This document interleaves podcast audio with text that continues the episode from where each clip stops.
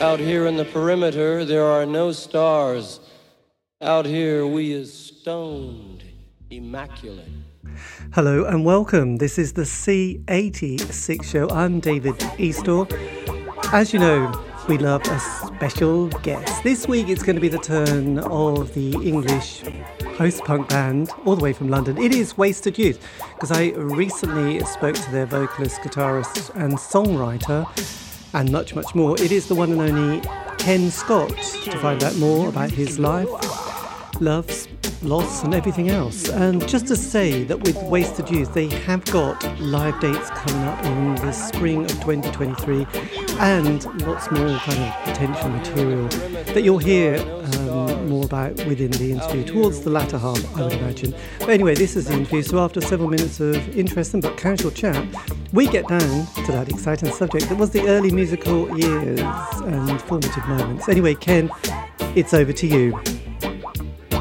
I started to become aware of tunes on the radio, and when I was about eight or nine, actually, because I had an uncle who was about ten years older than me, and he was mad on music, and he always um, he had a brilliant collection. And still got a brilliant collection, and he used to play um, Chuck Berry often, the Rolling Stones, uh, early Yardbirds, roll, you know, the Beatles, and so I heard these songs. I heard him playing them when I went to visit, and uh, I didn't know at the time who, who those by, but um, amongst all the records he was playing, there were certain few that grabbed my attention, and uh, like I said, but Chuck Berry um, was the first person, and it before my time, before I was you know before I was into music, but I thought I got into into him retrospectively, but um yeah, he's still one of my favorite guitarists, one of my favorite songwriters.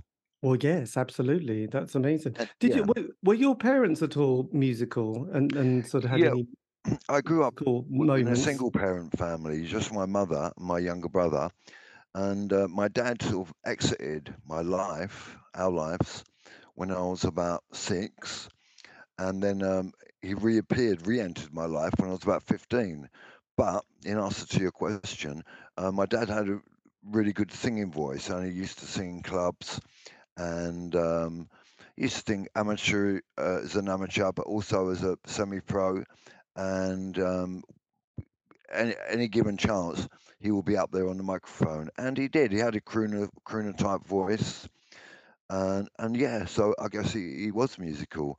And my my my household, me, my mum, my brother, there was always like always music playing. My mum was um, into music, and uh, so my uncle. So uh, yeah, people had a general interest, more than a passing interest, in the Yes. music of the day. Yeah. Yes. And I have to say your your voice and those records are just stunning. You know, it's- you've just got one of the great vo vocals of all Well, time, thank you you? very much. It's very It, nice of you to say so. it's it's um, it's just been, been fantastic kind of yeah rediscovered and listened to i just Yeah. yeah i've been mesmerized by by your vocal then Thank when you you got to um kind of 16 did you leave school Yeah. at that age did you hit the road Right.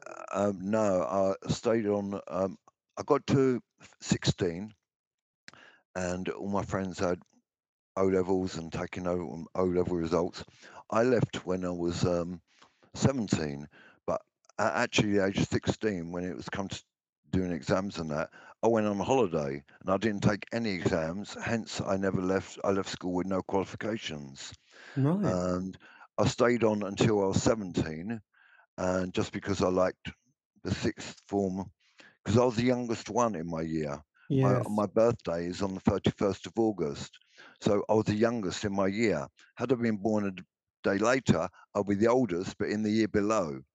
So whatever way you look at it. So I was the youngest one in my year at school, but I stayed on for another year because I really liked the um, the common room, and I liked the fact that um, it had a record player, and uh, all these kids, well, 16, 17 year olds, would sit around, and so it was like a social um, big part of my social life, I guess, being at school, taking records in, mixing with and talking, making friends with other kids who are into music.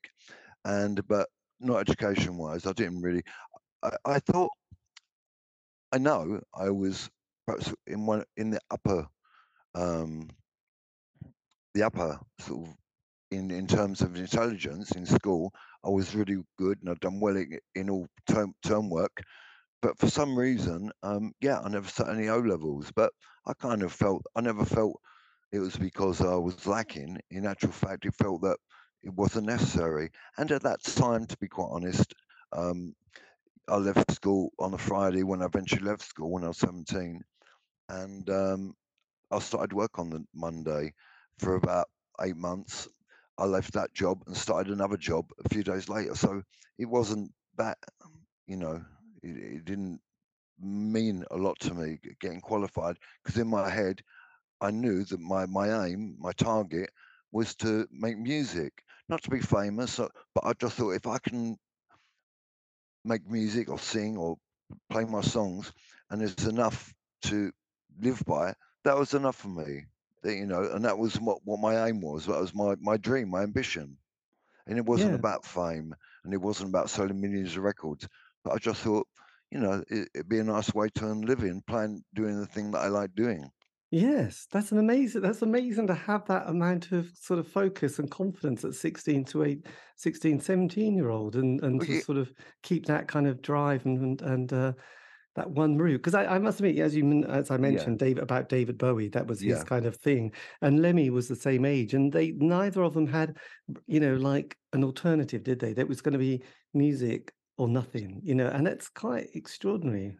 Yeah, I guess so. Um, my second job I got was in the music publishers in Denmark Street. And I went for that job solely because it was in Tin Pan Alley, Denmark Street. And that was about 1975.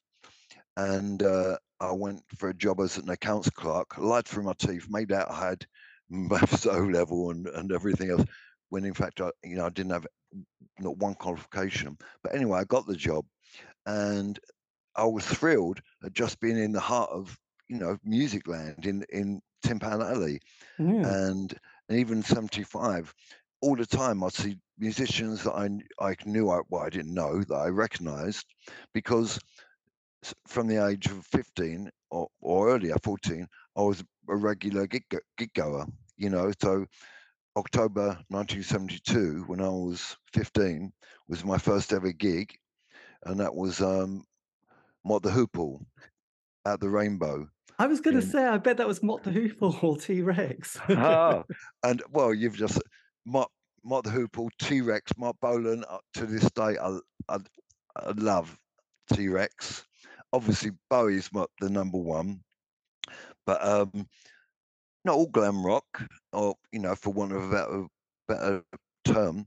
But um, yeah, I liked uh, singers. I like singers from that era who I felt had something to offer, something special, other than spandex trousers and other than glitter on their face. So I'd like them to have something that I thought at the time, well, even now, was important to say, and it was important for people to listen to. So, you know, so Bowie, Bolan, Mott the Hoople, New York Dolls, although they never hit the top 20.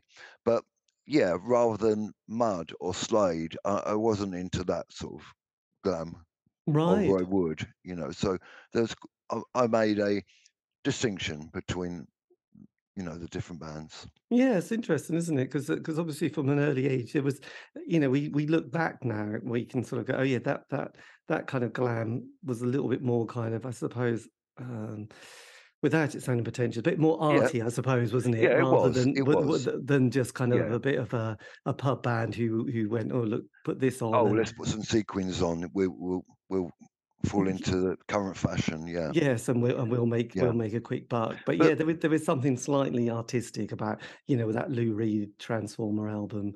yeah, but uh, even so, uh, even not all glam rock, or I suppose loosely, but uh, the first two or three Roxy albums I thought was brilliant, and uh, and I saw Roxy a number of times in uh, with Eno playing in them, and as I said, I was a regular gig goer. Uh, at 15, I was a D- I got a job as a DJ in a pub, wow. and and at first I, it was about playing top 20 and what what have you, but gradually I started introducing my own taste.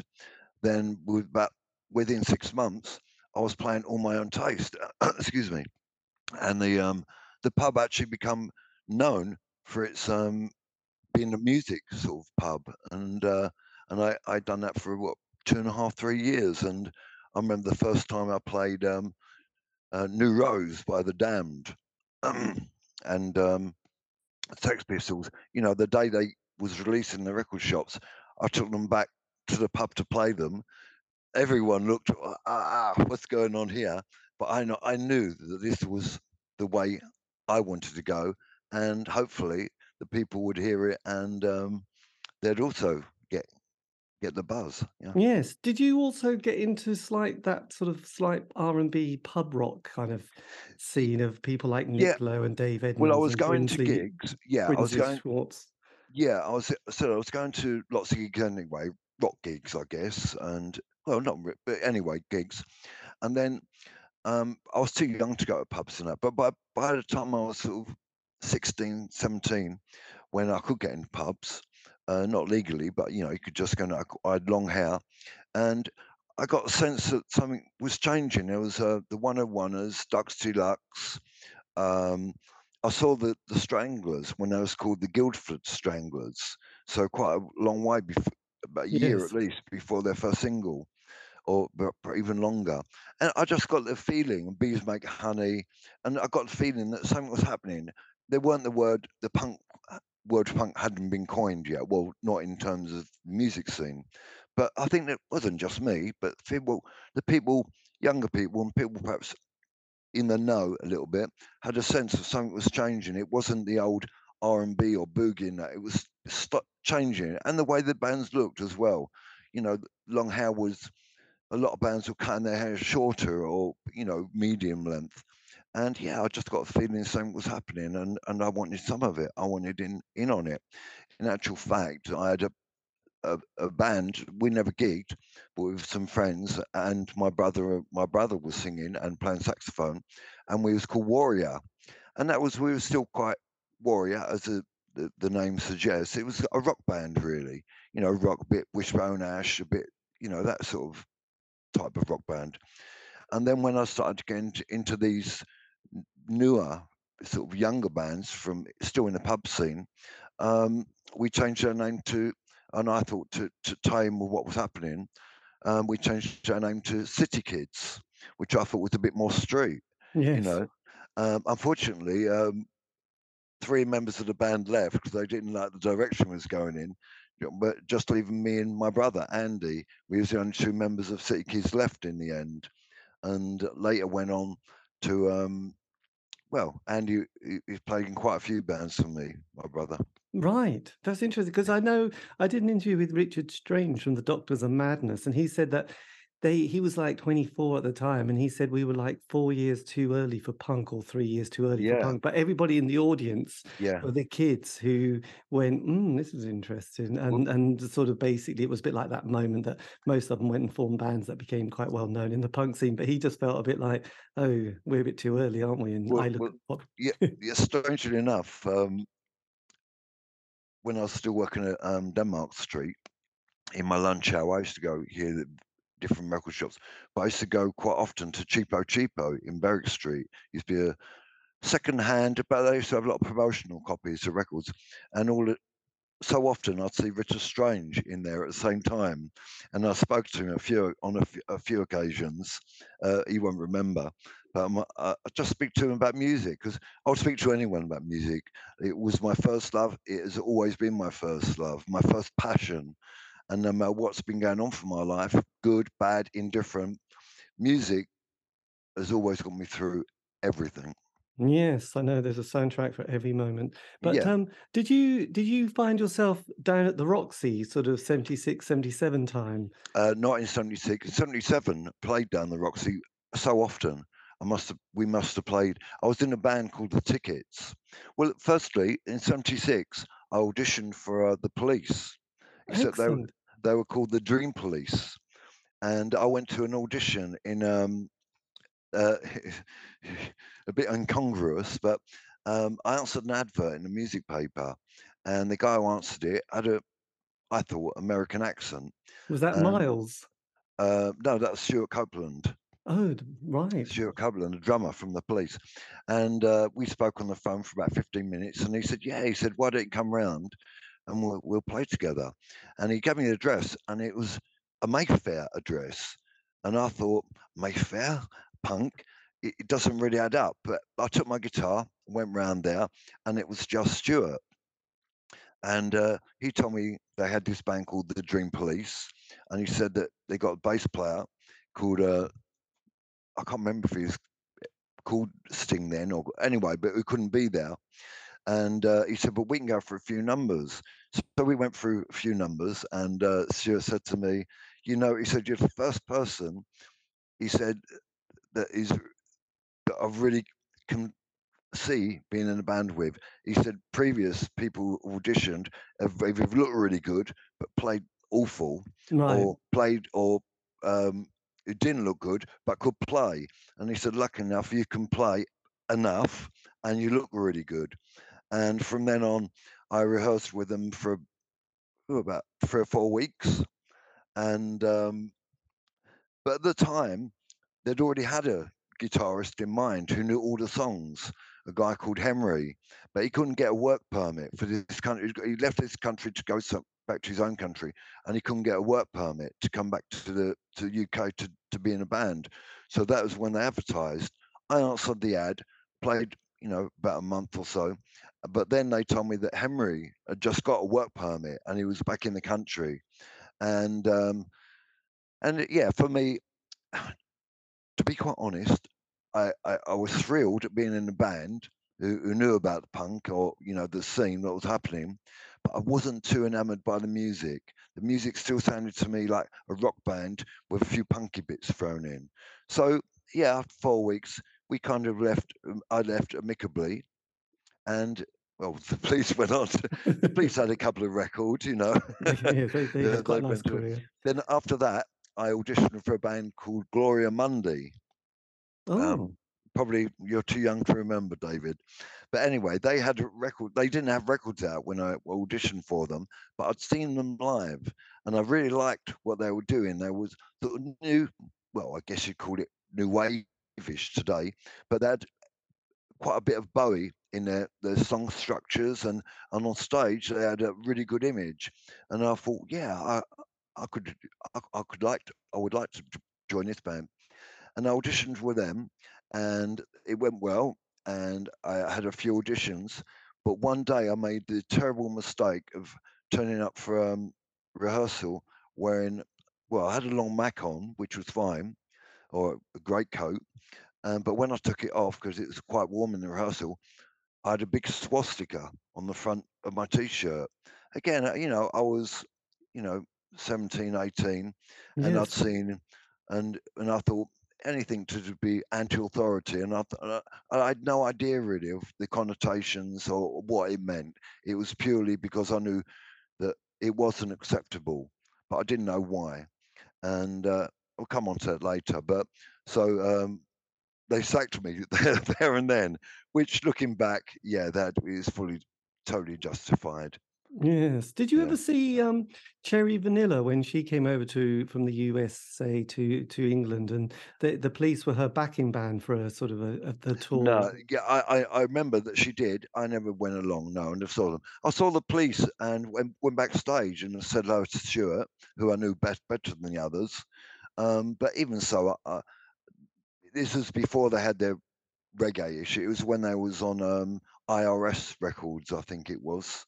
Um, Right. It was their father, uh, Stewart's dad, Miles Copeland's label. Or anyway, and but even when I saw the police after they they dropped the name Dream, they just called the police. I saw them at the Music Machine in Camden, um, at quite a few gigs, and I wasn't wasn't a big fan of what they were doing and what I was hearing really. Yes, because I kept when you were talking about um, Yeah, meeting meeting um, the drummer um, Stewart. I kept because he was also in a folk band, wasn't he? And I, I remember doing an interview with the woman who's he was in Curved Air. Brilliant. They God, weren't a folk band really. There was a prog prog band really. yeah, prog prog. bits of folk, but bits of classical. And they had a violinist. Uh, violin was their, their central instrument. And actually, I quite liked Curved Air when I was younger. But um, yeah, so he, he'd already had some success, which I guess I don't know, but perhaps it would explains the flat in Mayfair. Yes, I think so. Yeah. And also, his their dad was um uh, he was on he was in the CIA, That's and right. That's and right. and and I did an interview with Miles because he brought a book out. So he was Oh, one. He, really? so Yeah. he was the brother. There was like three brothers. Yeah, I can't remember. Stewart, was a long time ago now, but yeah, and yeah, and another one and um it was kind of kind of interesting because because miles he he sort of i think when he was very young they were living abroad and he man, managed a band i think he managed wishbone ash and it did really that's right. badly Well, and MCA Records was Miles Copeland Associates, which was a big label. MCA, they had Wishbone Ash, they had Budgie, well, they had lots of rock bands, but that was his. I don't know if he owned it, but he certainly gave his name to the label. Yeah. Yeah and and he did have a his kind of musical moment kind of failed after i think wishbone ash because he he went to put on a festival and it included lou reed and i remember him telling me the story that he he phoned lou you know to say look you know you, you've got to come to this festival. This is a really big number and the per- and the person answered the phone and said well lou's in you know he's in the toilet and he said well that's okay i'll wait and, he, and the bloke said but he's been there for three days and well, a great anecdote. I'll have to remember that. it's in, it is in the book, and it was like Yeah, the, yeah, at the yeah. festival. The festival was a disaster, and he lost all the money. And he said, "That's it. I'm not doing any music." And then punk came along, and he started to think, "Well, I could have a go at sort of putting Yeah, some gigs on." And then you know, then he got the police, and yeah, you and then we know what happened yeah. Yeah, But the yeah. interesting thing was that his brother booked him for an American tour, and it was a real disaster. And he like four people came to one of the shows, but one of those people were really important, and they kind hmm of gave him that leg up. And Yeah. then the first album, then the second, and, and Yeah, yeah, yeah. but it was it wasn't a completely easy ride. It was quite a lot of work, and um, you know, you make it all and then you lose it. I think he then decides. But it's an interesting story. I mean, I, I love that one about Lou Yeah, Reed. g- going back to that briefly, that um, I just like to say that Stewart Copeland was a really nice chap, a really nice guy, and uh, he, although I was at the time, uh, well, even younger than him, and he felt much, he felt like an older uncle. It was only about four or five or six years, but at that age, it seems like a lifetime away. But yeah, my, my, my overall feeling was I really liked him. He was a nice Yes, guy. I don't. Yeah, it'd probably Yeah, it'd be hard to dislike the old boy, wouldn't it? So then, 77, yeah. 78 came along. So where were you then with with your sort of the By, by 77, I'd given up re- replying to music ads for I'd, for the rest of 76, although I was a regular at punk gigs and I saw, uh, well, I've seen every punk band from day one, really, apart from the Sex Pistols. I never saw the Pistols ever, but I saw every other band many times. You know, the Clash, the Damned, all, all the English scene anyway, and even the, the, the Americans when they come over, took the Ramones, uh, Talking Heads, the Saints, Did you and see so I saw Johnny all those Thunder? bands. Did you see Johnny Thunder? Uh, lo- many times, many times. Yeah, I saw him uh, the Lyceum. I saw him get up on stage and play. Yeah, loads of time. I, I, was an avid gig goer, and every penny that I made DJing was spent on tickets for gigs or getting into gigs or you know going to gigs, and and and that's what I did every night of the week that I that I wasn't DJing. Right, my God, that was very impressive. Yeah. So so anyway, the end of '76, I'd given up on replying to small ads, and then '77, um, I made it my intention to form my own band, which I did. It took a few months. So although I was around the punk scene, my band hadn't got off the, the ground yet. And the first band, yeah, was the Tickets, and it was me, my brother Andy on drums, and I'd, we had a singer called Max singing, of Max singing, and a drummer called Mark.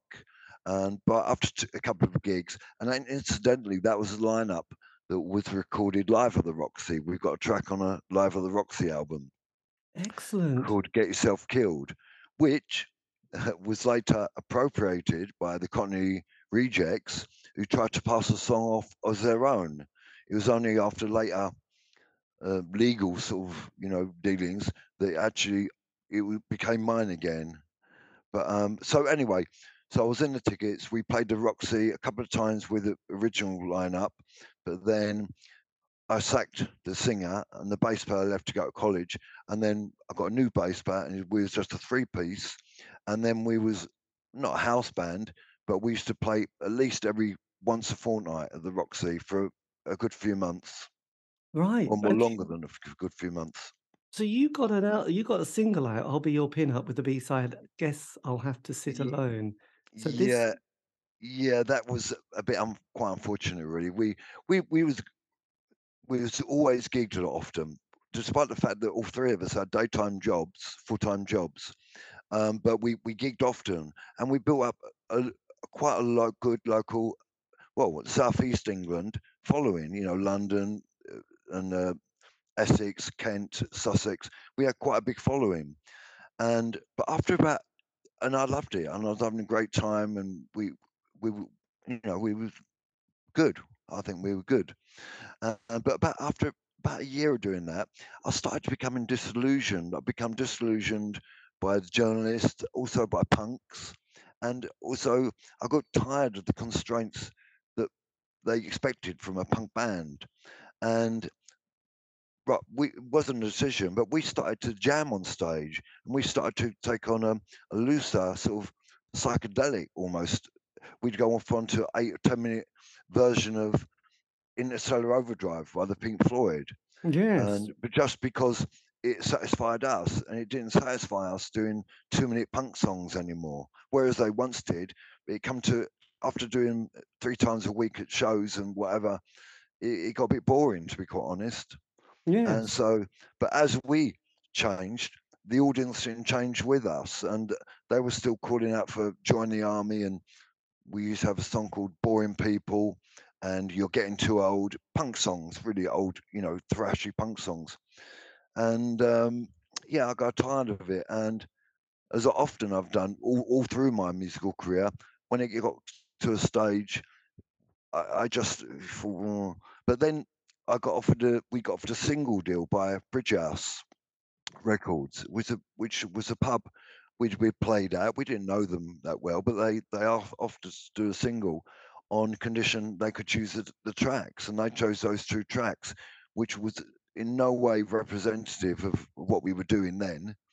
And um, looking back in uh, hindsight, uh, um, they were too poppy for the punks. They was not good enough for the radio, and it kind of and I hated the single. In well, the we, the whole band did, and we thought, um, and that come out, and about a month or two later, called it a day. Really, yes. God, that's a, that, did you ever go and see Hawkwind during that time? I just wondered if you'd started getting all the time. Andy, my brother, um, coincidentally, he uh, when Wasted Youth split up, um, he was not not in the band, and he was approached by um, David Dave Brock from Hawkwind and right? of the and they really liked his drumming, and which is no coincidence because Andy um, was a lifelong Hawkwind fan, and he, he must have seen Hawkwind between 50 and 80 times in his life. I saw them about 15, 20 times. And uh, yeah, yeah, yeah, yeah. I used to, I used to dig Hawkwind. Yes, well, absolutely. I know they were they were kind of a rite of passage, when they? Let's face it. yeah, yeah, yeah, yeah. They were. They were the business, weren't they? It was always an The- yeah, experience. that was the yeah, the it was hippies punk. it was it was, and it felt vaguely terrifying at the same time. yeah, it was. Yeah, and and it was um it was unsettling. yeah, and and also, you know, because of their drug consumption or whatever, you never knew exactly what you was going to get each gig, but it always felt real. It never felt like uh they weren't all dressed up in spangles and or had their hair combed. They just looked like real, and you could relate to them. I think a lot of the audience could relate to Hawkwind because yeah, they were of the people, man. They Yeah, were so off the people. yeah. So yeah, it's good. It's interesting because I know I did an interview with um, is it Andy Blade from is it Eater? Eater. was Yeah, I yeah, like and Andy. Yeah, and yeah. he and he was saying that when he got to a point where he was looking before the gig at the audience, you know, queuing up, he just his heart sunk. He I remember him saying, actually, I just really didn't want to do this anymore. It was, you know, I he'd he'd sort of moved on, but the audience was sort of wanting him to stay the same, and I think he just felt like that was kind of I, from Yeah. memory, that was almost the reason he sort of thought. Yeah, "I'm- I just gonna think um, you know the tickets. It's exactly how I felt. Although we didn't have the success that Andy had in Eater, and suddenly the tickets weren't going when Eater was going at the very beginning. But yeah, I can echo Andy's thoughts. It it got to be a, a bit of a chore going on stage and doing people wanting punk songs and and the band us not really being into it. And yeah, so as I said earlier, it was I've always done it throughout my musical career. Whenever it starts, whenever it reaches a point where it stops being interesting, um, we call it a day. Yes, And, I and know. I did with the tickets. Yeah. Well, I would imagine that was that was when people started to dress like or be like Sid Vicious, wasn't it? Which was Yeah, it was. And then yeah, you got all the and then round about seventy eight, early seventy nine, you got the Mohicans appearing and you know, the Mohawks and the the things it was it just to me it wasn't punk. And uh, I know, you know, they'd every right to call themselves punks, and you know, who am I to say you're not punk? But the, the feeling, the look, the attitude, it was very different to to the way it had been just a year or a year or two earlier. Yes, which is interesting. Slightly, slightly different subject, but in Yeah, the no. same in that in that same period, 79, 70 78, Yeah, yeah, 79, there was a band that suddenly appeared and only appeared very briefly, um, called Rema Rema. And um, the reason Yeah. I mentioned that was because Dorothy Max Prior, who was the drummer, has just Yeah. written a book about called 69 Exhibition Road, which about her period from 75 to 82. And there's been a film that's just been made about Rema Rema, who were the first band on 4AD Records. And they only did right. they only released one EP. And then I, decades I- later, I remember. Yeah, I never saw them live. I never And- knew them, but uh, yeah, yeah, and then and and then sort of a few decades later, someone found some cassettes of other recordings, so they put a compilation, and someone's made a film about this band who only lasted That's less than a year. Which so seventy nine is kind of a. I was just getting around to the point Yeah. that thing a lot of people are starting to look at different ways of making music at this stage. there was, and and I think that um, I and Andy, not John, our bass player so much, but and Andy, we, we just wanted to, something more challenging, a bit more different. uh, We just wanted more. Then the tickets split up. Then I took, you know, I wrote some songs on my own, and then I thought about putting a band together, and I wanted it to be, you know, not a punk band, but I like the punk um, ethos, like being non-musicians. So before anything, I wanted at least two non-musicians in the band, and uh, so we had me. I could play guitar, and Annie was could play drums, but not complete novices, non-musicians. But it was important to me to get someone, two people that I we I we gelled with, we gelled together, and we had similar musical interests, and that is how we um, eventually I got the, the first incarnation of Wasted Youth. There's just four of us without a keyboard player, two guitars, bass, and drums. But it actually started. Um, the first gig we did was me on guitar and vocals, Darren on bass, Andy on drums, and Mick. His sole job for our first gig, which was what I wanted, was um, he was going to be a, a tape. Well, we, well, he was just going to play either play, pause, or stop on a tape recorder. And what there was, I'd made loads of tapes up on my my in my flat of you know, but strange noises like found sound, guitar um, feedback, which then I'd slow it down to half speed and then put echo on it, and I'd have about four or five of these tapes, all unsynced and wh- whatever. And the idea was to, yeah, perform live. When Mick's sole job was sitting in an armchair on stage with the, the other, the rest of us, and whenever he fancied, he would just press the play or the pause, and then and we it was quite chaotic, but it was a controlled chaos, and I I thought it worked great. It worked great, but after that gig, Mick got guitar for his birthday, and he had um, visions of being, you know, like uh, Johnny Thunders was his hero, or James Williamson who played with Iggy, and Mick started to get um, ambitions to be a guitarist in the band, which he did. And so um, reluctantly, I said, I re- said, all right, park the tapes to one side, and uh, we'll see how you get on on guitar. Which he, you know, he, he practiced and. but after about three or four months, um, I felt that the band were being held back really by his, um, yeah, not even by his ability, but by the the music he wanted to create was very different to the music that I had of we envisioned that Wasted Yes. Youth making, and um, so yeah, so then Mick was out of band. By which time we'd got a keyboard player, Nick, who again was a non-musician, but it didn't really matter so much because he had um, keyboards and synth, and he could just make noises. And for me, that was great. That that was it was great, great. Yes, it was, it was interesting that period because obviously Bowie had done his bit of experimentation, you know, with Low, hadn't he, and been working with Brian Eno Yeah, with his Berlin yeah, period. And I remember sort of when Bowie was doing some of his recording, he obviously had some very good musicians and there was the kind of experimentation, but sometimes it sounded so too good. So they they put their instruments down and all sort of move across one yeah, place right. and Yeah, pick up yeah, someone else's and just which say, great. which is kind of oh yeah that sounds a little bit more kind of sonically interesting than what we had and it's a bit looser so uh, it's it's interesting you started playing with um you know tape and and and sort of synth yeah and Uh, just trying to get that ambient sonic quality rather than Yeah, and it was really as a, the textures and the on the tapes, the, the sounds, and you know, a lot of it weren't musical sounds, and it certainly weren't synced up or anything. But for example, another thing, we had we went in the garden, uh, me and um, my brother Andy, and we threw like loads of cutlery onto onto the concrete floor.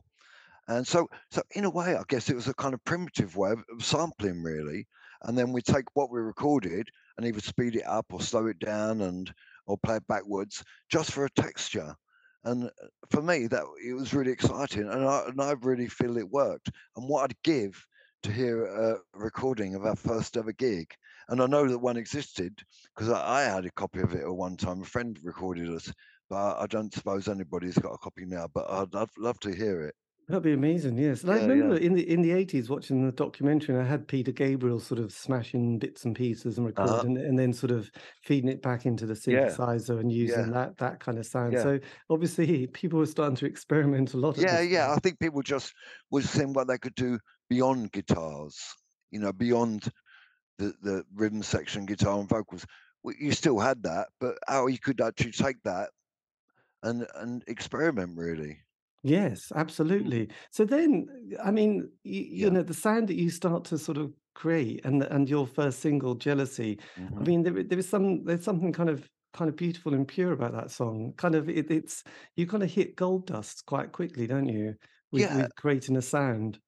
yeah. I, I think um it, it wasn't um we didn't know I didn't know we didn't know it was gonna I just wrote a song and I thought this is a short song, it's quite catchy and yeah, let's do it. And we demoed that and three other songs uh, about four weeks before we done our first ever gig. And then we done our first uh, debut, we performed there. And then about four weeks later, uh, we went into the studio to record Jealousy as a single for Bridge House Records and uh, Baby, and which both songs had featured on our earlier demo. And um, yeah, uh, it, the one thing I, we had in mind was we didn't want um, a straightforward verse, chorus, verse, chorus, played you know, drums and bass. And we, we, uh, yeah, I kind of consciously made it not, you know, unlike that. And uh, and so yeah, I think um, given the time that we had in the studio and given that we at least half the band couldn't re- really play the instruments that well, yeah, I thought it was um, it was a brave attempt. Yes, and it's interesting because your vocals are so um, dominant, aren't they, in the in the kind of mix? But then when you were talking about a kind of crooner, you have got a voice which does lend itself to something quite sort of deep and and has a sort of a depth to it, doesn't it? Which Yeah, kind of uh, you're a I proper think. singer, basically, aren't you? Well, no, well, I, I would disagree there, David. Um, I've always had a deep voice, a baritone voice, or whatever. And if I sung songs and I'm in a higher range, I'd have to reach for those. My my natural range is much lower, but um, I think, but I still wasn't a singer. I, I didn't consider myself a singer um, until after Wasted Youth, really, and I'd done some recordings on my own Uh, and you know, occasionally Andy would play some songs on uh, some instruments, or Rocco would play guitar.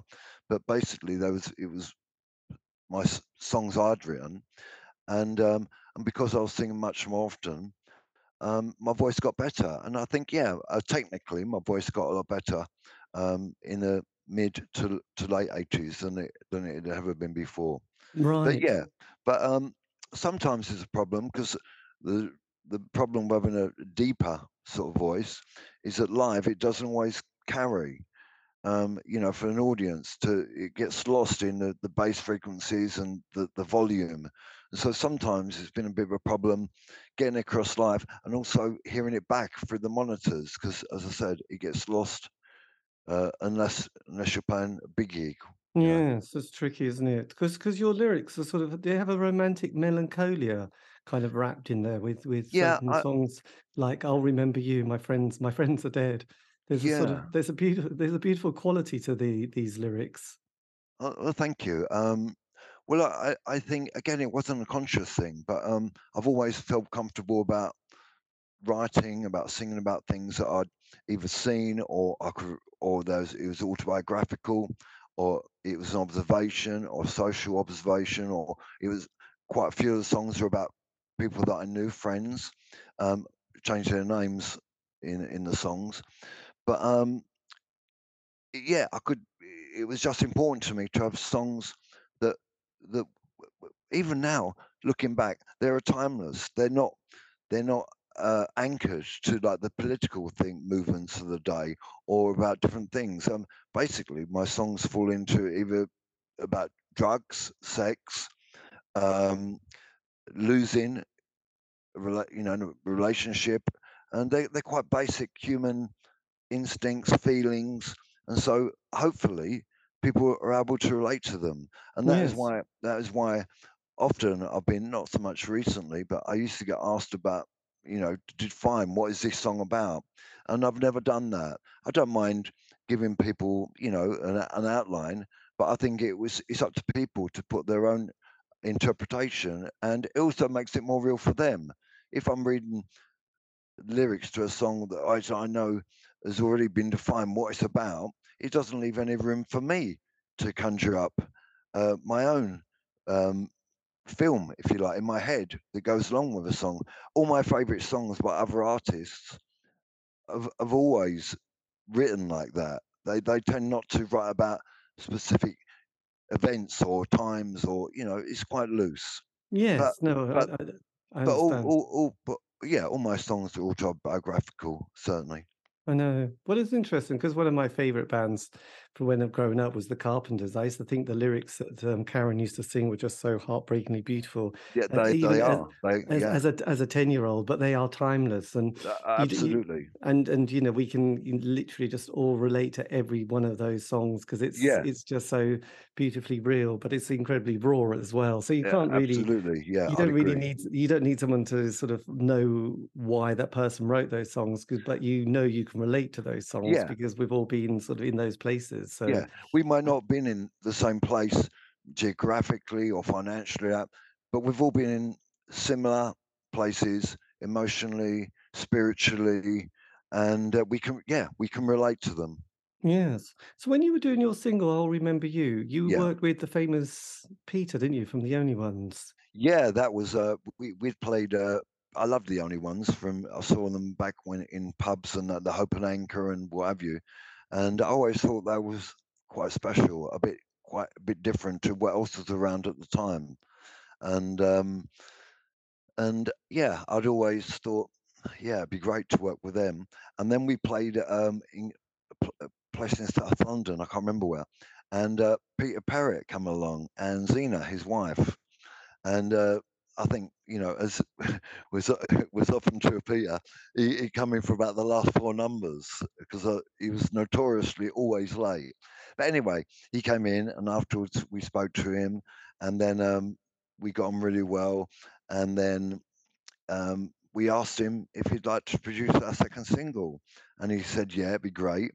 Next thing, I went to his house, and we we played guitar and we sang, and we we just generally we got on, and uh, to this day, um, perhaps you know Peter might not even know this, but I learned a lot from him in terms of songwriting, and um, not in terms of structure, but just how to convey what I was feeling, and how to do it in word in a way other than um, "I love you, sky is blue" sort of thing, and a bit more of a concealed way or, or an abstract sort of way. And so, yeah, the only ones were a big favourite, a big influence, and even to this day, I, I love the the music. Not only Peter, all of them. I love. Yes, well, I love the, the way they put their music together. I know the drama of uh, Another Girl, Another Planet is quite. Oh, it- it's just fantastic. it, it's up there with Purple Haze, really. Absolutely. It's amazing. But then with, with your second, I mean, I have to say, you're, Yeah. you're you're also one of those bands who do great covers as well, don't you? You don't you just don't put any old rubbish on your covers. What? There, Well, I there just, are there are yeah. some bands who do terrible covers, but your bands are really good. Your singles are amazing. well, the cut the sleeve. Yes. Oh, I thought you meant cover versions because I, no, sorry. I think we've done some awful, awful cover versions. no, Uh, no, no. covers- yeah, um, we we took an interest. Uh, the band was actively involved in the design of the first uh, three singles and the album and the inner sleeve and posters for gigs and that we is a big part of it for me to having the the whole thing, the music, the, what we wanted to put put out there. Um, but unfortunately, after the third single, um, we had a bit of a falling out with Bridge House Records, and we, you know, for what for reasons I won't go into now, but we had a bit of a fallout, and uh, it came to a point where um, we stopped being, I stopped, or we stopped being involved in in anything really, and it come to the the the, the Bridge House wouldn't let us go in the studio to record a follow up to Wild and Wandering. They would only put us in for uh, you know half a day here and there, and so we never actually. Yeah, that is why. Well, that is why we fell out really, because I Mm. think that the Bridge House, rather than thinking long term about doing it, they was just thinking about getting another single out and sell it and whatever. But so yeah, it started to go a bit well wrong then. Yes, pear shape. But did you on the third single you worked with Martin Hannett? This is your next Yeah, producer, isn't yeah, it? Re- yeah. Rebecca's Room was actually a, a track we'd first recorded with Peter, Peter Perrett, and uh, it was um, it was a we done we done Caveman with Peter Perrett, and then um, we we thought about re-recording that and making it you know more radio friendly or more John Peel friendly, as it was. But um, but in, instead, Martin Hannett um, became you know on, on our radar. And I liked I liked what he'd done before with Joy Division and Factory, and especially the Durutti Column. I really loved the Durutti Column stuff. Yes. And uh, so he he came and he, he heard some tapes of us, and it was great. And I was really excited to be working with someone. And um, we got in the studio, and um, it didn't go as I expected. Really, it was um, it was what I think it was um, quite poor. He he was by that time was really dependent on drugs, and um, he spent three quarters of the time under the mixing desk asleep. And occasionally, when I'd kick him or nudge him, I said, "Can I have the guitar louder?" And that. In the end, he just said, "It's that one. It's that channel. It's that, you play it, play it. You want it." And so it's a bit of a waste of time. We we could have made it better, made made it better yes. producing it by ourselves. So, uh, and uh, lots of people's recollections of, of this fantastic person, Martin Hannett, and he did. He has done some fantastic music. But my personal experience of him in studio was uh, certainly not one uh, with, yeah, with fond memories. I didn't, No, didn't enjoy it. that's a, that is a horrendous experience, Yeah. isn't it? I and know. then and so then eventually um bridge house records then saw got another uh, producer who took some of martin hannett's stuff but added some other stuff but equally it wasn't representative of what we the band wanted and that was the very start of the beginning where things going wrong by by our fourth single wildlife they and yeah it started yeah no communication between us us and Oh, the record company God, that's that's so depressing. yeah, it was. It was sad. It was. It was just. And how did you get on? Because Rocco comes into the band during that, that Yeah. time. yeah, with Rocco, we we had said we had Mick in the band, and and Mick left to pursue his own. uh, We we, rema- we remained friends until till he died. Um, but um, yeah, he was he was just wanted different type of music. Rocco I'd known for about two years, and I knew that we shared so many of the same musical influences, and uh, I just and he was playing in um, a local punk punk band really, and uh, in a band called Smack, and uh, I liked him. I liked the way he looked. I liked his his attitude uh, uh, and everything what he'd done with the guitar. And so I asked him to join us, and he said yeah. And he jumped at the chance. So we was thrilled. He was thrilled, and I think we we were on tour within a week or two of him joining. And so and the rest is history, really. Yeah, Rocco Yes. to well, to this day, you know, I've, I've always been really close with him. What a star, what a star. But then sort of 82, 83, you know, just Yeah, this is the time when indie pop suddenly explodes in the UK, isn't it? 83. And then and then and that's the end of the way of Wasted Youth. Well. Wasted Youth actually done have performed our last gig in December '82, but it, for six months before then, it not been working out. We we we we played for a bit with um, Steve New, who used to be in the Rich Kids, on uh, in place of Rocco, and Steve was, was a real character.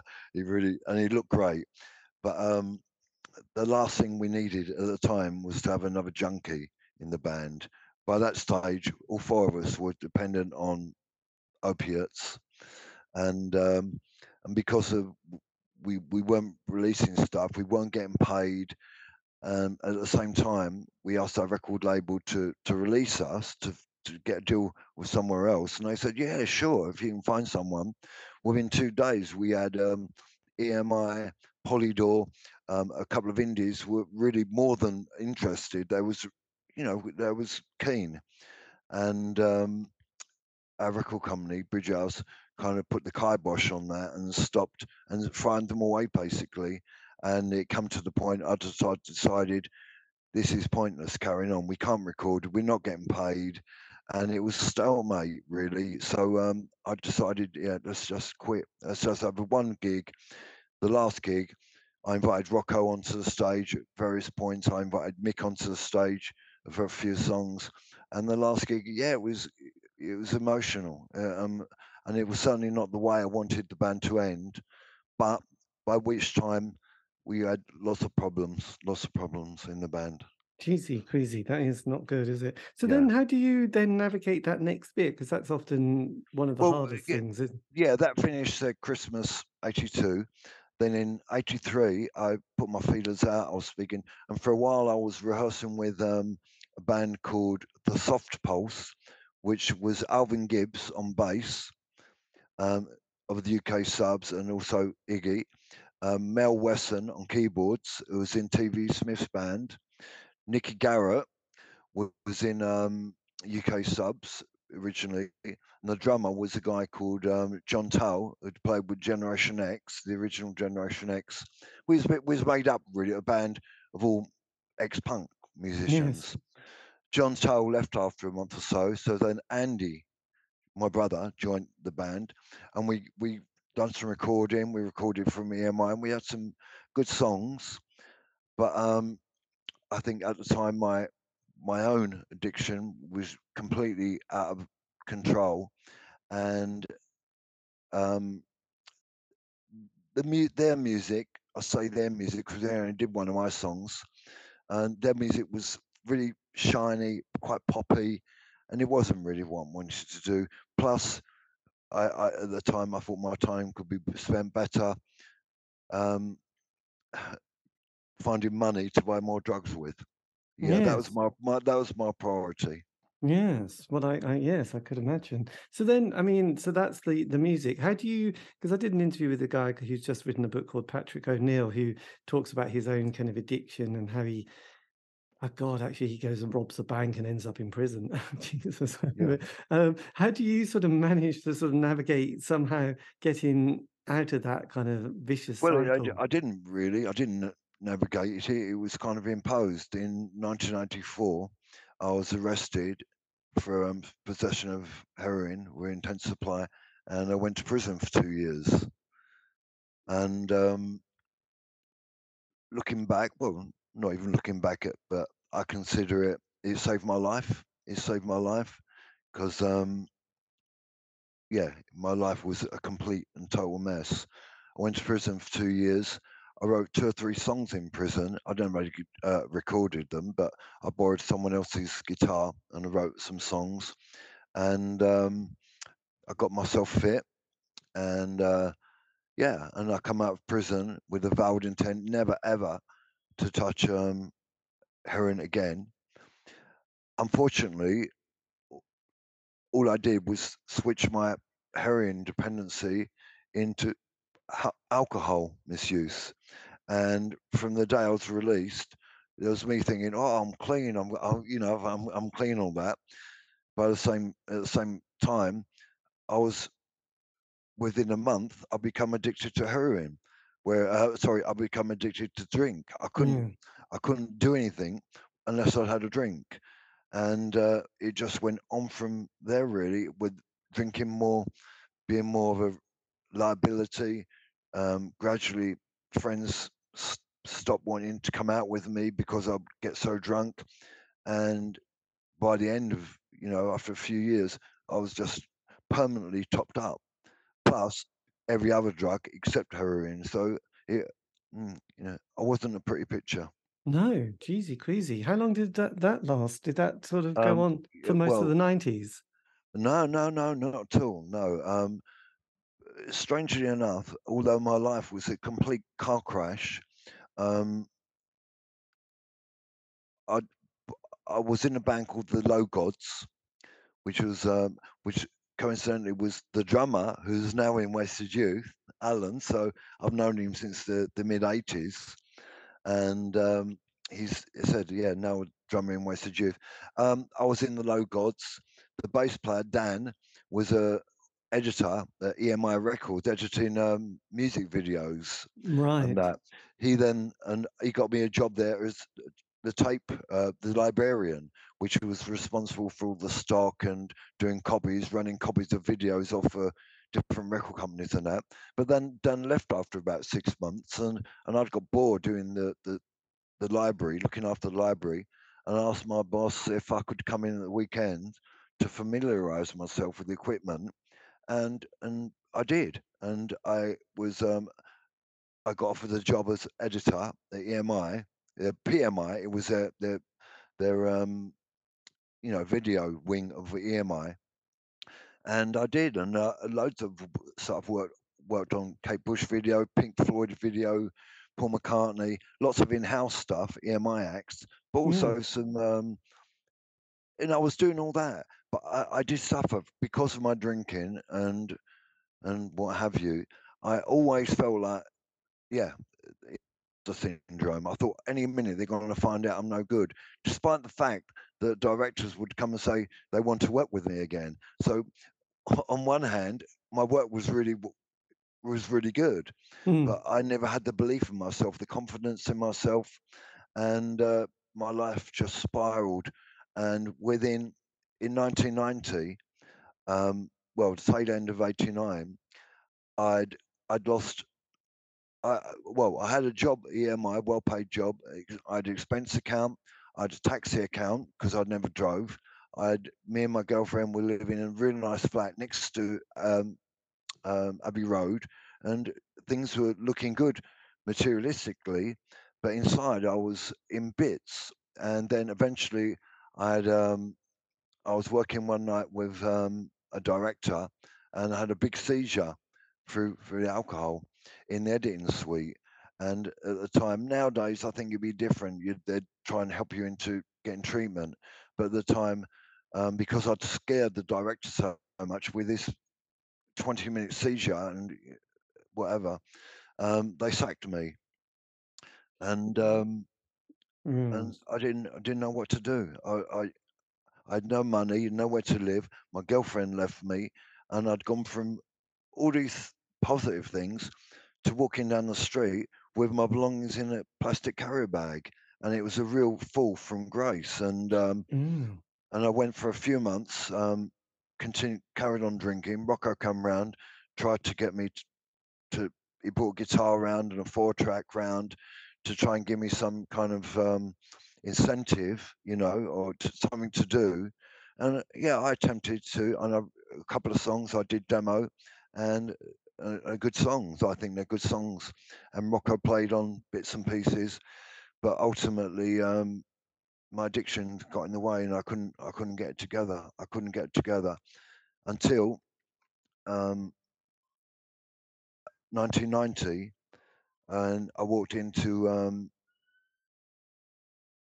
a, a, place called the Alcohol Recovery Project, and they um, got me into a detox, and I went into a detox for a week. I come out of a detox, went to rehab for three months, and I I, I, I tried AA and all that before, but this is my first proper, real. I felt really proud of myself that I'd managed three months and one week without a drink, mm. and I hmm you know, therapy and it's a group therapy and it was great. And I thought, wow, I've, I've cracked it. I left rehab, but within half an hour, um, found myself in an off license, lo and behold, with um, a can of special brew. I land put it on the counter, and uh, fortunately or unfortunately, whichever way you look at it, I was about twenty pence short. Of, I didn't have enough money, and the the, the shopkeepers he wouldn't give it to me for the tw- 20 pence I was short. And so I left the shop and I thought, what the God am I doing? Of all that insanity, I had that second of insanity. And I thought, my God, what, what am I doing? I went straight back to rehab and entered a, a dry house with three other guys where I stayed for two years. Blimey, and then, and since then, I, I haven't um, had a drink of alcohol since September. Um, well, since 1990, and um, I had a few. Still, I carried on taking a few drugs in the late 90s, but I I, I managed to get six seven years with nothing, no drugs, no drink, nothing for six seven years. Um, yeah, and by and that was through NA and AA, and they saved my life. And yeah, and to this day, um, if anyone listened to this and they've got a similar type of problem, drink or drugs or both, then um, I'd highly recommend it. And yeah, it was a it's a great it's a loving bosom and people that cared not what what I did or how much I drank or what drugs I took. They cared about me as a person, and it was a safe place to share what I was feeling, what I was going through, and what I'd been going through for the last ten years. Yeah, Christ. Because I know when David Bowie would go to AA meetings and Yeah. someone said, but, you know, he's sort of like, well, you could have the odd drink. He said, I can't because I'm an No, no. alcoholic. And it was a bit like, Absolutely, absolutely. it's like, I can't, I can't Well, just have one more drink, you know. David, people even say to me now, you know, Christmas, where you know, people that don't really understand, they say, you know, have one drink, one pint, it won't kill you. And I said, well, it might, because after the first drink, there's a second drink and a third drink and I haven't got total confidence that I'll be able to resist that second drink or that third drink. And also, what would one one drink give me? It wouldn't make me feel good. I just feel awful that the fact that I had a drink. Um, but but it isn't about willpower. You know, um, my recovery. Uh, I can't speak for anyone else, but my recovery isn't about willpower. It's too difficult to do to go this long without a drink or you know strong substances um, on willpower alone, and you have to find something beyond that. And for me, it's um, they call it God, but I'm not religious. I don't I don't believe in God, but it's a higher power, if you like, something that cares about me, that doesn't want to see me destroy myself. In, in not only with drugs and drink and all for all levels, they want me to be well. The higher power wants me to be well. I haven't I don't know what the higher power looks like, but it it hasn't let me down yet. Yes. The best version of yourself. Yeah. That's good, isn't it? That is a very good one. I was going to say, I mean, did you did you did you at that stage in your life try to kind of kill yourself? Was there was there kind of suicide involved at the No. I, I come very close to, to dying on a- a few occasions. I had a massive fix of heroin and cocaine which floored me, which I really thought this is it. I, and God knows how, but obviously it never killed me. Also, I, had a fire when I lost a job at EMI. I had nowhere to live, and uh, a friend offered me their brand new flat, and him and his girlfriend were getting married abroad, and they said, um, he said, you can use the flat until you find somewhere. On the first day, the only thing is the flat never had electricity, and so I'm in there burning candles, drinking. I wake up about midnight. The whole room was completely filled with smoke. The carpet was glowing red embers, and I think another 10 minutes I would have died. But I didn't die. I woke up. The first thing that I thought, I saw this, I didn't really know what was going on, but all I could see was this carpet sort of glowing, and I tried to put it out with the back of my hands, and all of the nylon carpet stuck to the back of my hand, and it was really badly burnt. And then, uh, yeah, uh, yeah, I come, I've come very close on a number of occasions, but no, I've never wanted to take my own life. But almost every night that I was drinking and drugging, um, towards certainly for the last 18 months, two years, I was so disappointed when I woke up woke up in the morning and think I have to live another day of this. Even though I had a nice flat and I had money, the way I felt, the way I felt about me and my life, I really felt that um, I, I can't face another day. But lo and behold, here it was. And so I, I wanted to die. Not that I wanted to die. I just wanted a release from from what I felt. Yes. And the drug to kind of you know back to the, the verve, the drugs w- weren't working anymore. You know the the the drink wasn't working. No matter how much I drank or drink, I still couldn't get rid of this terrible. To, well, it wasn't depression. It was just every, every everything I thought about was yeah, it was. It was depressing and it was pointless and I was useless. And yeah, it, it was an awful place to be yes, for that long. For that long. kind of spiritual torture, really, wasn't it? Yeah, it was. It was awful. So then, when when you know the nineties, obviously it sounded Yeah, kind of yeah. really difficult. How do you then navigate the next couple of Well, the nineties, um, mid nineties, when I'd been clean four and a half years, and I thought, what do I want to do with my life? And I went picked up on what how we opened up, opened up the interview. Um, about ninety four, I went on an access course, a university, uh, college, three days a week, and um, and I come top at, the whole class, and I loved it. I loved being in uh, a learning sort of environment, but being there, choosing what I learned. I didn't have to learn all these subjects that I thought was rubbish. I could actually pick what I ch- studied, and I finished that access course. Then I took a degree in um, applied social science, and then I got uh, qualified as a social worker. And then um, I got a job as a social worker in '97, and then um, I'm still a social worker today. fantastic. God, that's such a great. I did an access course in the early nineties. Did you? Oh, we might. I knew I'd seen you somewhere. it was it was a kind of a thing, wasn't it? We still got a bit of a grant, and we could well, still do that. well, it it, was. I just wanted to do this degree course about social, um, about sociology, applied social, science. I, I found it really interesting. You know, the, the all the stuff, and I knew that to get into university degree, I'd need to be qualified. Having left school with no qualifications whatsoever, not even bad grades, nothing, um, I had to do the access course to get on the degree course. And um, yeah, I never looked back. yes, well, no, that's it, And so, as um, a 38 or 39 year old, I left university with um, a, well, 2 1. I got a 2 1 honours degree. Yeah. And Did my social work qualification. fantastic. Did you did your mum get to see you um, graduate? Yeah, yeah. My mum came and my dad came. And um, yeah, yeah, it was eh, for me and for them, it was, um, yeah, it was an achievement in the, the ordinary sense. For me, I feel, feel that I'd had many achievements, but for my mum and dad, I thought, Yeah, our, so- our uh, son finally came good. well, it's kind of you know I'm I'm sure they worried about you an awful lot during that time. they did, of course they did, and when I was in prison and and everything like that, and and you know it, it wasn't only difficult for me. I, I lost, I've lost lots of friends through the years, through drugs, through drink, through drugs, through suicide.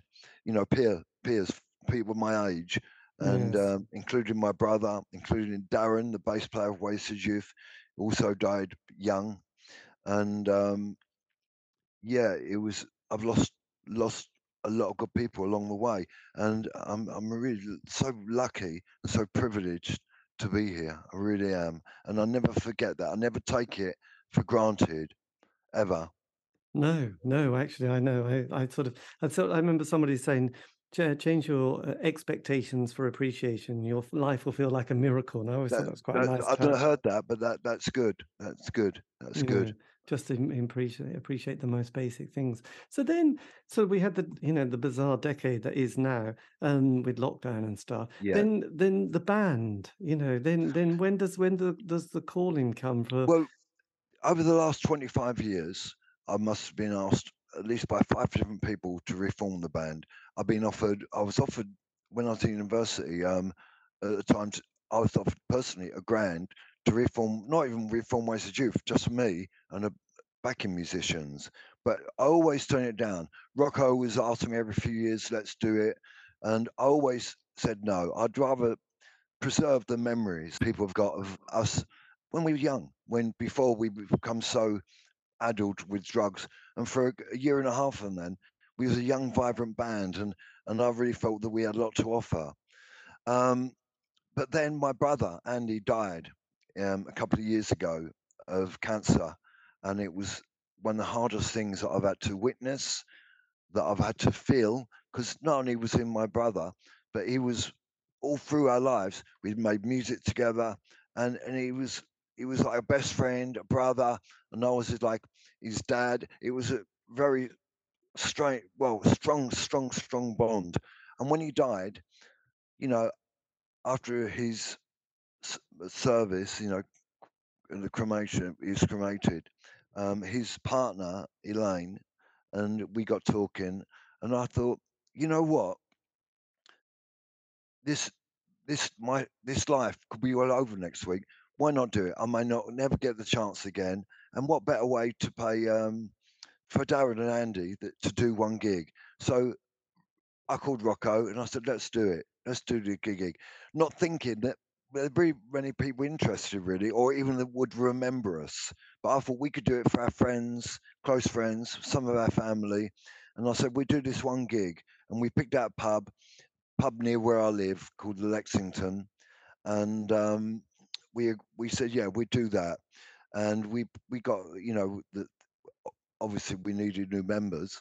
And so we got a line up. And to begin with, it was just to do this one show. If 50 people turn up, 100 people turn up, that'll be it. Be that'll be it. That'll be that's enough for me. Lo and behold, within half an hour, tickets going on sale, they were sold out. So the the promoter asked us, could we do another gig there? And you know, I was I was I weren't sure really, but we agreed to it. Within half an hour, tickets had sold out. And then and this is before we'd even done a gig. So we had two sold out gigs. In the meantime, you know, 20 years ago, I had a bleed on the brain and um, it's left me disabled. And so um can no longer play guitar. I've got no, I can't use, I've got not got, I haven't got a functional right hand. And so, you know, I can still move my arm uh, up like this, but it, it doesn't function. So it's really just, it's just for show, really. For show. so anyway, so I was nervous about appearing on stage, and all these people that had seen us many years ago would see me. Obviously, all of us much older. and Rocco, you know, forty years, forty years it was since we'd done a gig. But I, yeah, I I didn't feel good about going on stage, and and I I a bit of a fear about that really. About people would think, oh, how awful, you know, or take pity. But it never panned out like that. And anyway, so we, we had the two sold out gigs, and then Rocco had a phone call from uh, Richard, Richard Butler from the Psychedelic Furs, saying, uh, "Rob," he said, "We're going on tour. Um, how'd you fancy coming along making some music with us again? You, you, you know, you wasted youth because 41 years ago, in 1991, we supported the Furs on a large UK tour for their second album. Yes. And uh, we, we remained in touch and what have you. And uh, so we jumped at the chance of doing the, the Psychedelic Furs. What really swung it was uh, the, the gig at the Albert Hall. And I thought, my God, if it ends there, to say that I've played the Albert Hall when I was 65, I'm disabled, that's something special. And I thought, you know, if Robert Wyatt can do it, if uh, I don't know, Ian Dury, I guess. Ian Dury, yeah, all these people. I thought, yeah, I'm not mentioning my name in the same breath as those people, but I thought, well, why not? And um, we done it, and um, and and I'm so glad that I did it. I didn't know how I would cope about doing a tour with my disability because my my mobility isn't very good. I'm, I don't I haven't fallen down yet on stage, but I have a walking stick for to give me some stability. But um, it's been brilliant, and um, at the time I thought, yeah, we do these gigs, and the first one that'd be it. But people people remained interested. Uh, uh, all the gigs we've done have had a really good crowd, a big crowd.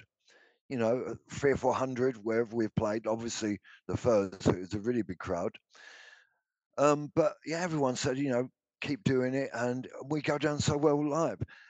I was worried at one point of becoming of being seen as a nostalgia band, and then but then I thought, well, the way we can stop that is to introduce new songs, which um, I've got about 25 songs, which we're currently in the process of learning some of them, not all of them, and so on our next tour, which starts on March the 16th, it's going to be a set made up, obviously, three quarters, probably a bit more of the old material, but we're going to introduce new songs as well into the set as we go. So it keeps my interest alive. We're not just rehashing the old material, but importantly, even when we do the old songs, we give it a new spin. We got, you know, we could never sound the same because a the bass player and the drummer are suddenly no longer with us, and we got the two, um, the three members, new members we've got. Um, two of them, uh, we, uh, well, they're all younger than me, but, but yeah, just put a different, a new spin on it. So when we perform live, we we stick true to the same chords, the same lyrics, and all that. But I think there's an edgier, and and we haven't got synth now. We, we used to have synths back in the day. So any synth synth duties, I'm playing with one hand, which is great. And because all all through this time, since when I started until now, I've always written songs. I've always recorded. I've got hours of songs that I've recorded.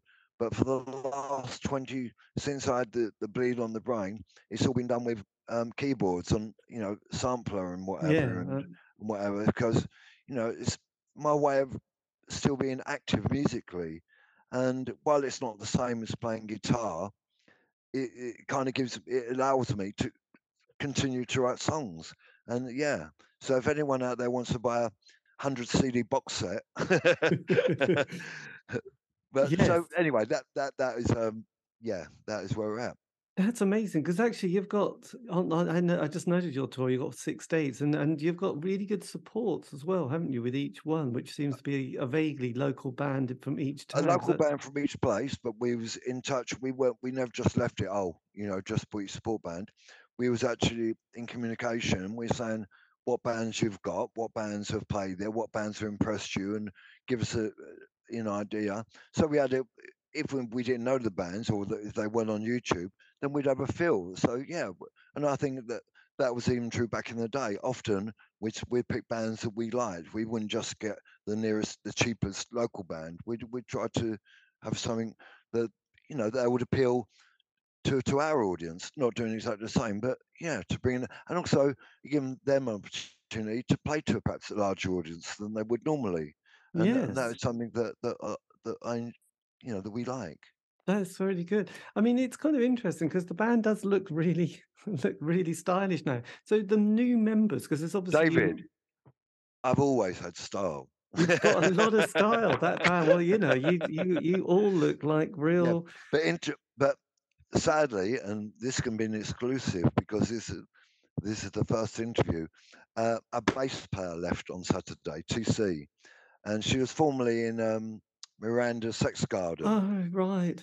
Yeah, and she was married to Rocco, but um, in March of last year, they decided they're going to divorce, which is a shame. They've got two lovely boys, and I love them both, you know, and it's a real shame. And TC, what she brought to the band, not only the way she played, but her personality, she brought a nice calming effect. Perhaps, you know, having a female member of the band, it kind of it made it less laddish, if you like.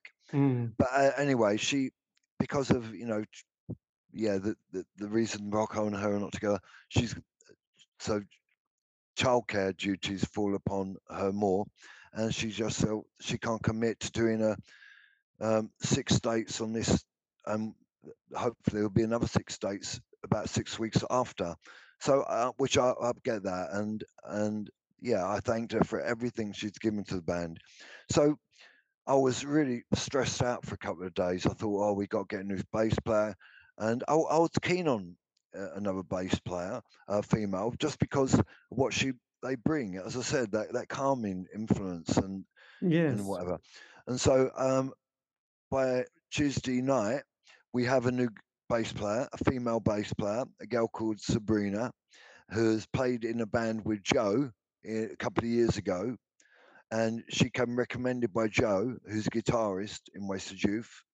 And um, if Joe thinks she's good, then then I, I I go for that because Joe is a brilliant musician and um, is contributing a lot to to the way I work, to the way we work, and yeah, at the moment. So I'm over the moon. We've got Sabrina, and if you're listening, Sabrina, welcome aboard. Yes. God, that's And uh, fantastic. I know. and and We also with Joe in the band and now Sabrina, it makes the average age quite a bit lower because Joe's about 30 and Sabrina's thereabouts. So I'm not sure exactly, but about 30 according to Joe.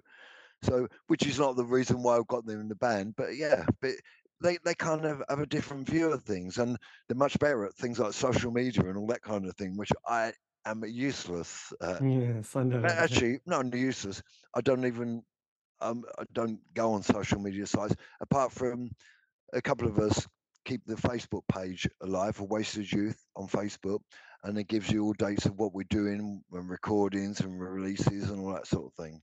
Yes, amazing. So does that mean then that you'll be going into the studio um, kind of soon to yeah. to to Well, record some new material? yeah, absolutely. Well, the, the plan is um, we've got um, when's this been broadcast, David? Well, hopefully in the next couple of weeks. So right, that's um, fine. That's all right. Because I'm going to announce on Facebook. Right, we've got um, we're reissuing on our own label, WY Records, in March, Wild and Wandering on vinyl, and it's been remastered. No overdubbing, no extra tracks, nothing like that. Just remastered. So they give a brighter, louder, sharper version of the when it first came out, and it's the first time it's been available on vinyl since it came out. So we're releasing that in a strictly limited edition of 500, all individually numbered, and in a newly designed gatefold sleeve with full color inner sleeve, and that should be available to buy about mid March onwards. The next release um, is a CD release, and that's of Wild and Wandering, but with 11 bonus tracks, nine of them unissued, all studio recordings. And so, and including our first demo, the first four tracks we did, which have never been released. excellent. So, so that's coming out. Then in the pipeline, a couple of months after that, I intend releasing between tw- about an hour's worth of music that I recorded in between Wasted Youth splitting up and nine and when I entered recovery. So I was still using, still drinking, but what I consider to be good enough songs to put out there. So that obviously it's not a lost Wasted Youth album, but obviously I'm singing all of them, and Rocco's on the track, and Andy plays on the tracks, And so, but it it'll, it'll be a solo album if you like. But um, yeah, Yeah. and and the thing is, um, I had all these songs written and accumulated, and I had them on different cassettes. Then in 1990, and I'd not played them to anyone. I had, I recorded them with no intention. There was just purely that I had a recording of songs that I'd written, so I wouldn't forget one or the lyrics or whatever. And that was Yes. just cut for my own, not even enjoyment, because I never played them after I've recorded them.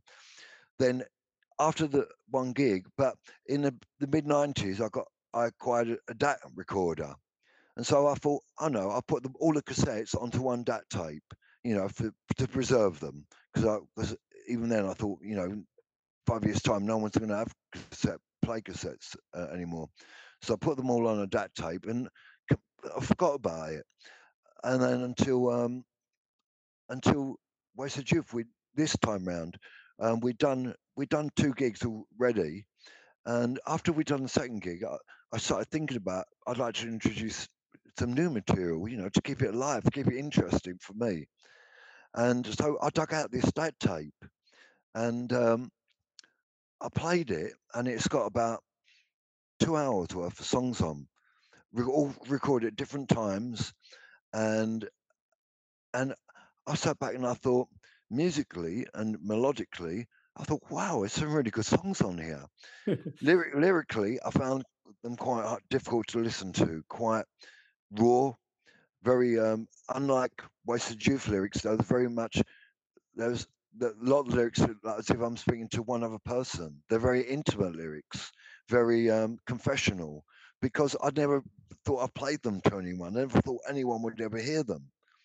And so anyway, so after the we'd done a gig with the, on the first tour, we came back to London about four o'clock in the morning, and Joe and Andy's uh, partner come round and about four in the morning, and um, they said, "I said, what should I play?" And they said anything, and I couldn't really think of any. I got about six thousand records. I mean, you know, I'm a, I mean, I'm an avid collector of all kinds of music, but I looked at him and I thought, there's nothing I really fancy playing.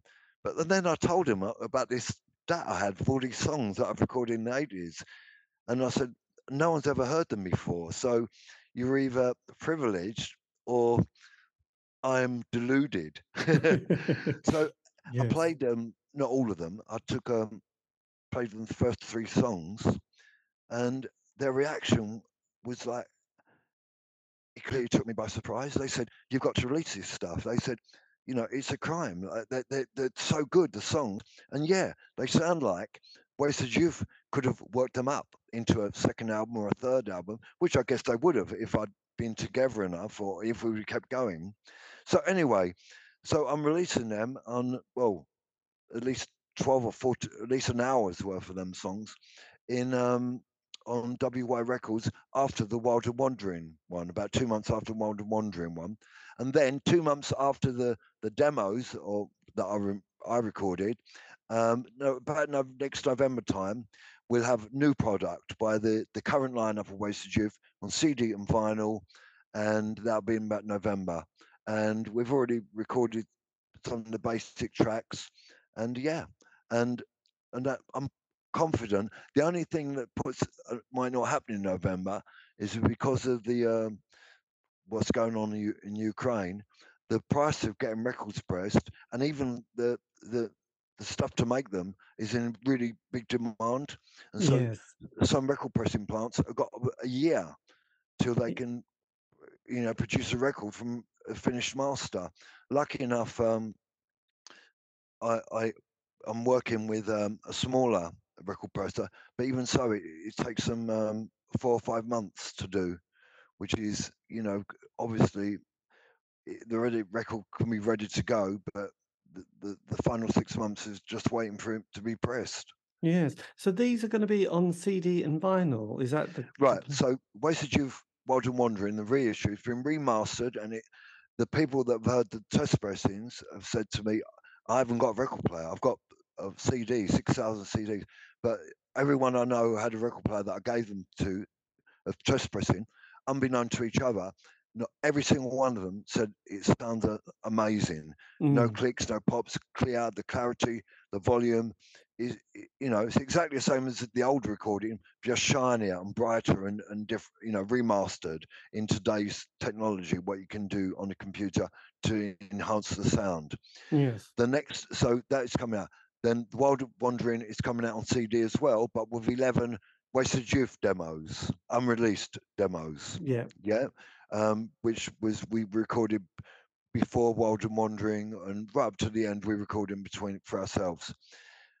The next CD, the demo is just CD of my demos. Where then hopefully the, the Wasted Youth product, the current day Wasted Youth, will be on vinyl and CD. And at the moment, I'm looking at maybe next November, December. It may even stretch over into the year after, depending on the war in Ukraine and the oil prices and everything else. Yes. That's so the kind of map I've got in, in my mind of where WY Records are going. WY, that's a great name. So look, Why Records? Why Records? it's good. It it's does well. Why Records? it does, yeah. yeah. But the, but then, is there is there somewhere in in your sort of soul a kind of uh, the temptation to write your book? Because obviously you've got quite some story well, there. I, I, again, um, someone asked me to. I've been asked a few times because um, everyone's life is eventful. But I, I think, if I do so say myself, uh, there have been many, many peaks, many, many troughs, and many near-death experiences. Many, my my life, I think, has had more ups and downs than the average person. I wouldn't say that um, it makes it any more special or that any different. But I, I appreciate that it has highs and lows and lots of them. Um, so eh, I started to write for my own satisfaction um, an account of wasted youth really not my life story but how wasted youth come about how we what we did what went wrong and all sorts of thing as just my own thing but the more i've got into it i'm finding that i've just and loads of things that I've forgotten about have actually come to my mind now while writing about them. And I've written about 6,000, 7,000 words. Um, Joe has seen bits of them, and one or two excerpts I've put on Facebook. And the feedback on, on Facebook is that they really like my style of writing uh, about wasted youth and also about my, you know, anecdotes and all that. And so that's really encouraging again, but finding the time because at the moment we haven't got a manager as such, and we can't afford to pay a manager, and it's so time consuming. You know, I work full time. I get home in the evening. It's band stuff, everything from booking hotels to booking vans to booking roadies. It, it, it so takes up so much time.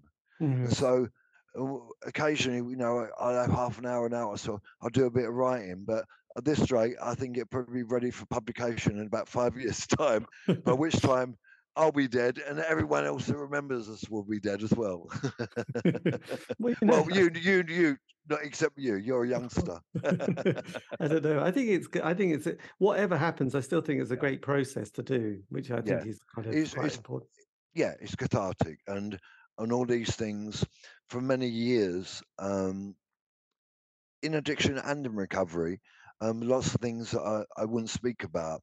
Now I'm a I'm almost a pensioner, and I can speak about things, a knowledge they happened to me, knowledge how awful I felt, but I've got the advantage of speaking to them from here, from today.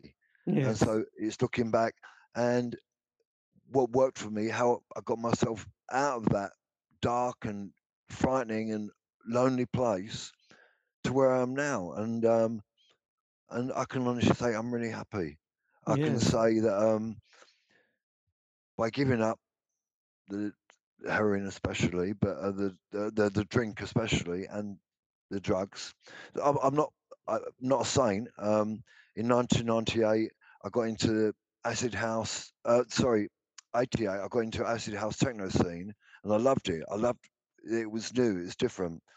Then in 1997, 98, just after I'd finished university, I had all this recording equipment before I had the, the disab- disabling, and I, I to perform techno and trance, and then played to loads of club, clubs. And I went to Europe and played Europe's under the name Scott One Two Eight.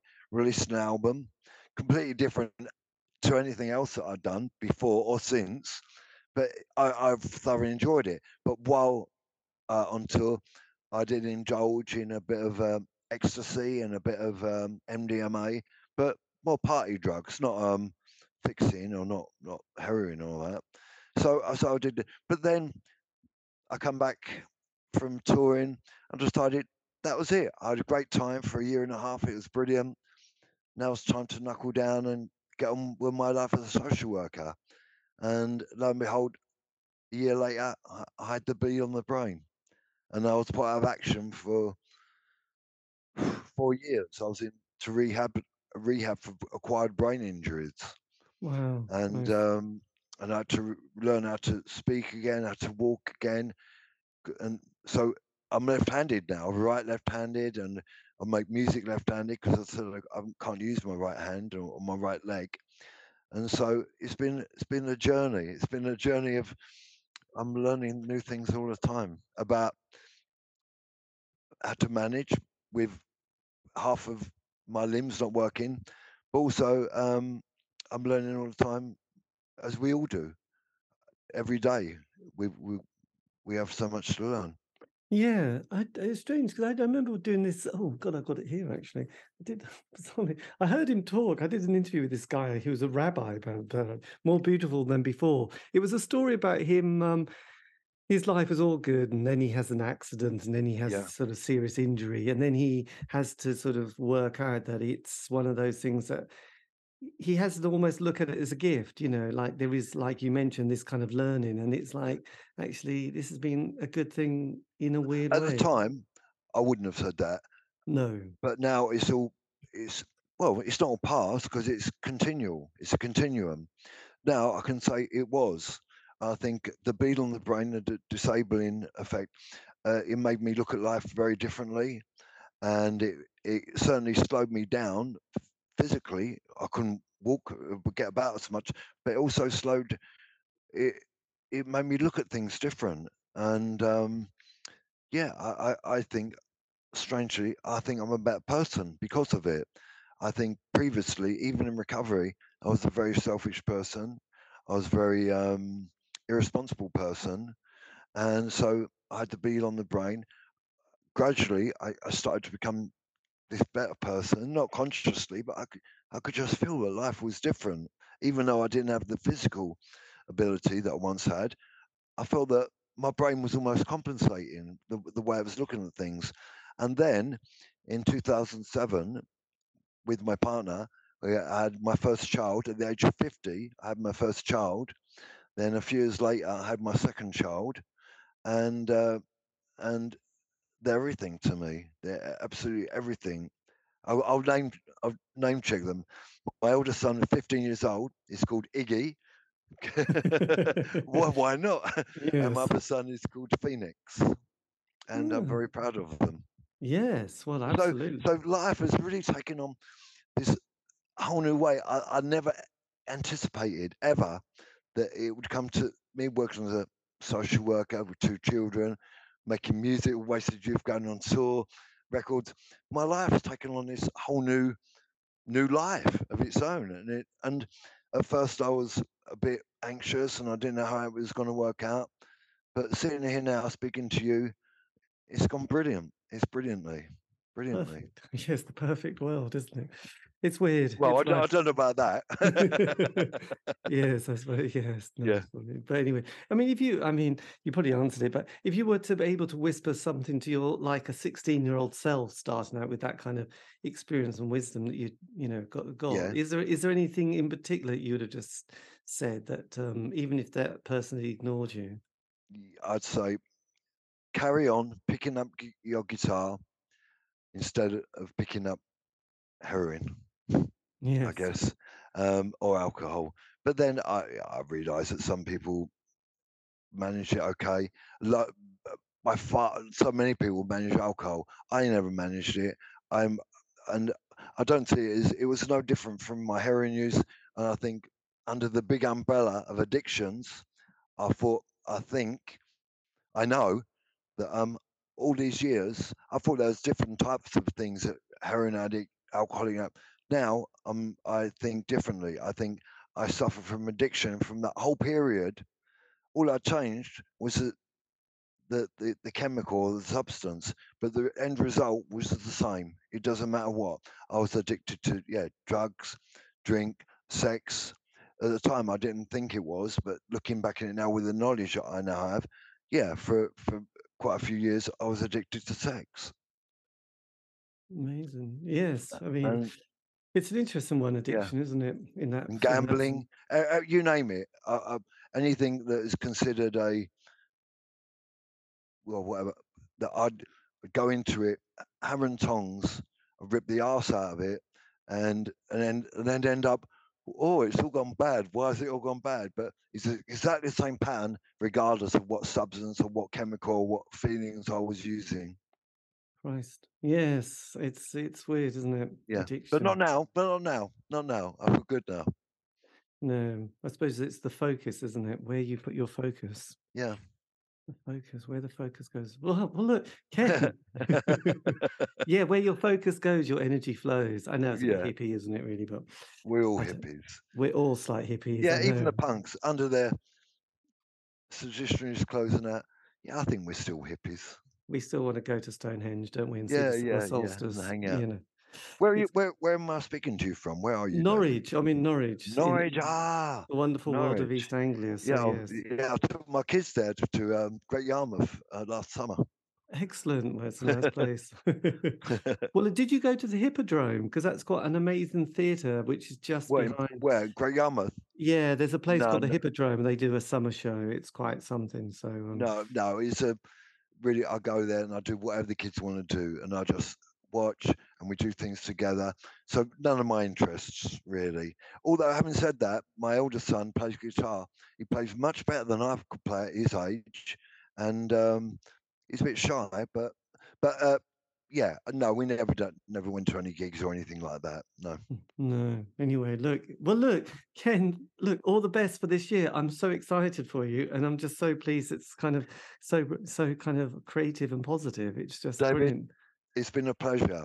Yes. And if you drop me your address, then uh, I'll send you. Have you got a record player?